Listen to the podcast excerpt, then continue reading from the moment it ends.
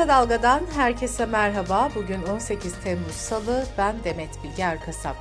Gündemin öne çıkan gelişmelerinden derleyerek hazırladığımız Kısa Dalga bültene başlıyoruz. Özel tüketim vergisine gelen zamlar ve ekonomi yönetiminin attığı son adımlar tartışılmaya devam ediliyor. Birçok ürünün fiyatının artmasına neden olan ÖTV düzenlemesi Diyarbakır Barosu tarafından yargıya taşındı. Baro düzenlemenin anayasaya aykırı olduğunu belirtti. Baro'nun Danıştay'a yaptığı başvuruda yürütmenin durdurulması ve kararnamenin iptal edilmesi istendi. Gelecek Partisi lideri Ahmet Davutoğlu, Millet İttifakı liderlerini arayarak meclisi olağanüstü görüşmeye çağırma teklifinde bulundu. T24'ün haberine göre teklifin olumlu karşılandığı ve bu konuda çalışma başlatıldığı belirtildi. Seçim sonrası bu çalışma eski ittifak açısından da bir ilk olacak. CHP örgütleri ise dün 81 il başkanlığında ve tüm ilçelerde eş zamanlı olarak zamları protesto etti. Yapılan açıklamada millete çay kaşığıyla verdiklerini kepçeyle alıyorlar denildi. Demokrat Parti Genel Başkanı Gültekin Uysal'ın zamlarla ilgili mesajı ise şöyle oldu. Erdoğan'ı faiz sebep, enflasyon sonuç teziyle bir ülke nasıl batırılır çalışmasından dolayı Nobel ödülü için öneriyorum. Zamlar Cumhur İttifakı'nda da çatlağa neden oldu. Hüdapar Genel İdare Kurulu üyesi Şehnüz Tanrıkulu, ÖTV zamlarına tepki göstererek örtülü IMF programının uygulandığını savundu. Tanrıkulu faiz ve borçlanmaya son verilmesi çağrısında bulundu. Zamlara Cumhur İttifakı ortaklarından Büyük Birlik Partisi ve Yeniden Refah Partisi'nden de tepki gelmişti. Büyük Birlik Partisi lideri Mustafa Destici, dolaylı vergilerin dar gelirliyle yüksek gelirlinin sırtına aynı oranda yüklendiğini belirterek bunun doğru olmadığını söylemişti. Yeniden Refah Partisi Genel Başkanı Fatih Erbakan ise vergilere yapılan yüksek artışlar artık vatandaşımızı ezen ve kabul edilemez noktalara gelmiştir diye konuşmuştu. Zafer Partisi Genel Başkanı Ümit Özdağ, Cumhurbaşkanlığı seçiminin ikinci turunda Kemal Kılıçdaroğlu'nu desteklemelerinin ardındaki anlaşmaya dair iddialar ortaya attı. T24'ten Cansu Çamlıbel'e konuşan Özdağ, Kılıçdaroğlu seçilseydi kendisinin de İçişleri Bakanı olacağını belirtti.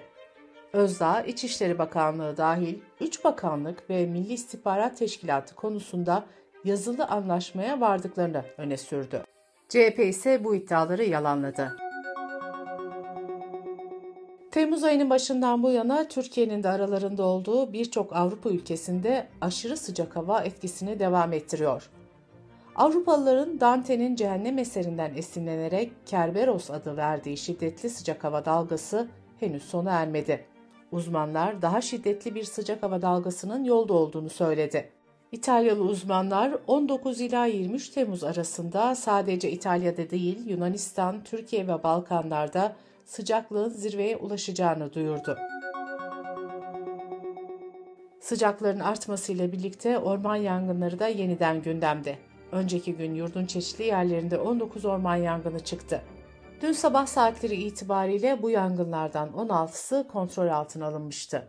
Hatay Beylen ilçesi, Mersin ve Çanakkale'deki yangınlar ise saatlerce devam etti. Bu arada Muğla'nın Milas ilçesinde bir makilikte çıkıp ormana sıçrayan ve 160 hektar alanın zarar gördüğü yangınla ilgili bir kişi tutuklandı. Yangının Mahmut Dilbaz isimli bir kişinin yol kenarına attığı torpil nedeniyle çıktığı belirlendi. Komşu Yunanistan'da ise sıcak hava dalgası ve kuvvetli rüzgarın etkisiyle 24 saatte 46 orman yangını çıktı. Yunanistan İtfaiye Teşkilatı'ndan yapılan açıklamada ülkenin birçok bölgesi için yüksek orman yangını riski uyarısı yapıldı. Afrika sıcaklıklarının rekorlar kırmasının ardından Kuzey Kıbrıs'ta ise saat 12 ila 16 arasında dışarıda çalışmak yasaklandı.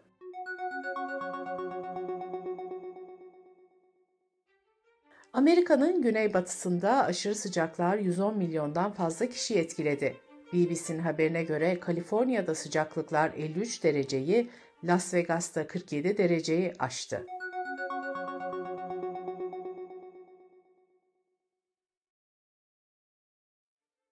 Türkiye A Milli Kadın Voleybol takımı Amerika'nın Teksas eyaletinde oynanan Milletler Ligi'nin finalinde Çin'i 3-1 yenerek tarihinde ilk kez şampiyon oldu.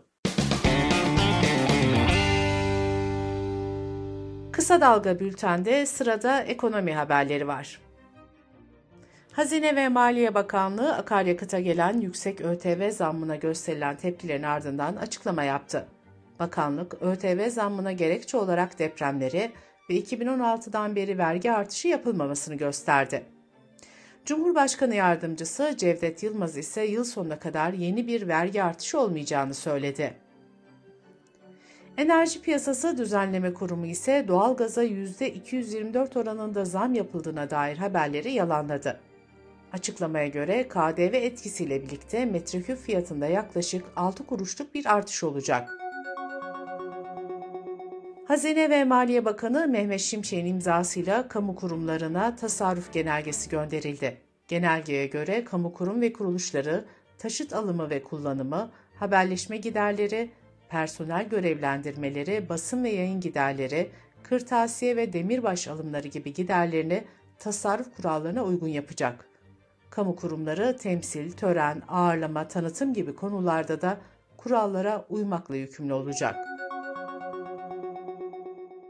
2023 yılı Haziran ayında merkezi yönetim bütçe giderleri 487.9 milyar lira, bütçe gelirleri 268.2 milyar lira ve bütçe açığı da 219.6 milyar lira oldu.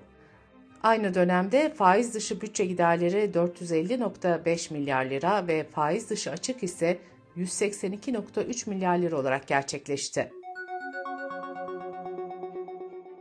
Birleşik Metal İş Araştırma Merkezi Haziran dönemi açlık ve yoksulluk sınırı araştırmasının sonuçlarını açıkladı. Buna göre sağlıklı ve dengeli beslenebilmenin maliyeti günlük 348 lira oldu. Açlık sınırı Haziran ayında 10 bin liranın üzerine çıkarken yoksulluk sınırı ise 36 bin lirayı aştı.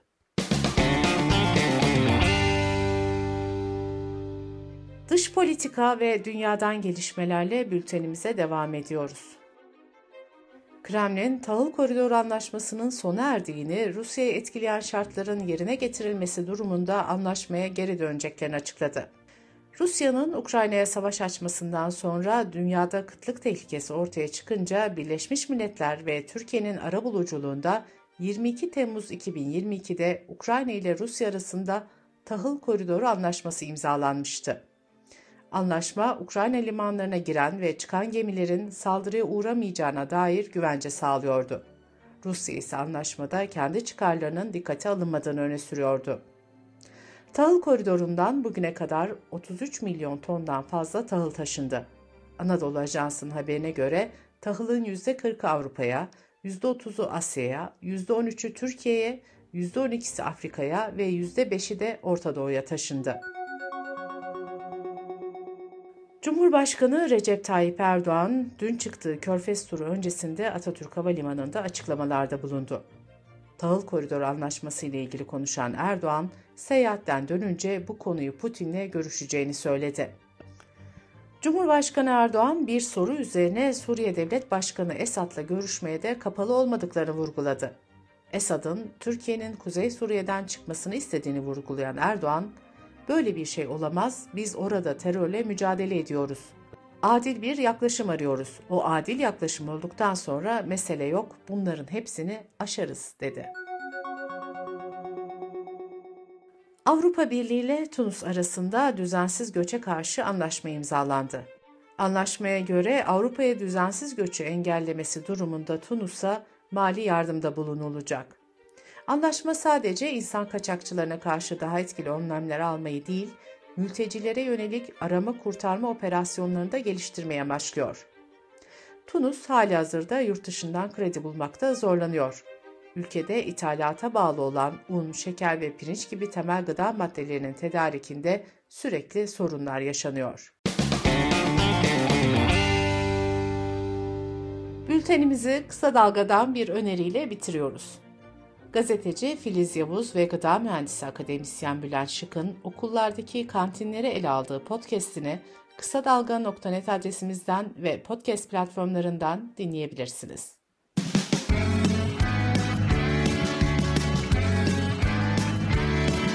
Kulağınız bizde olsun. Kısa Dalga Podcast.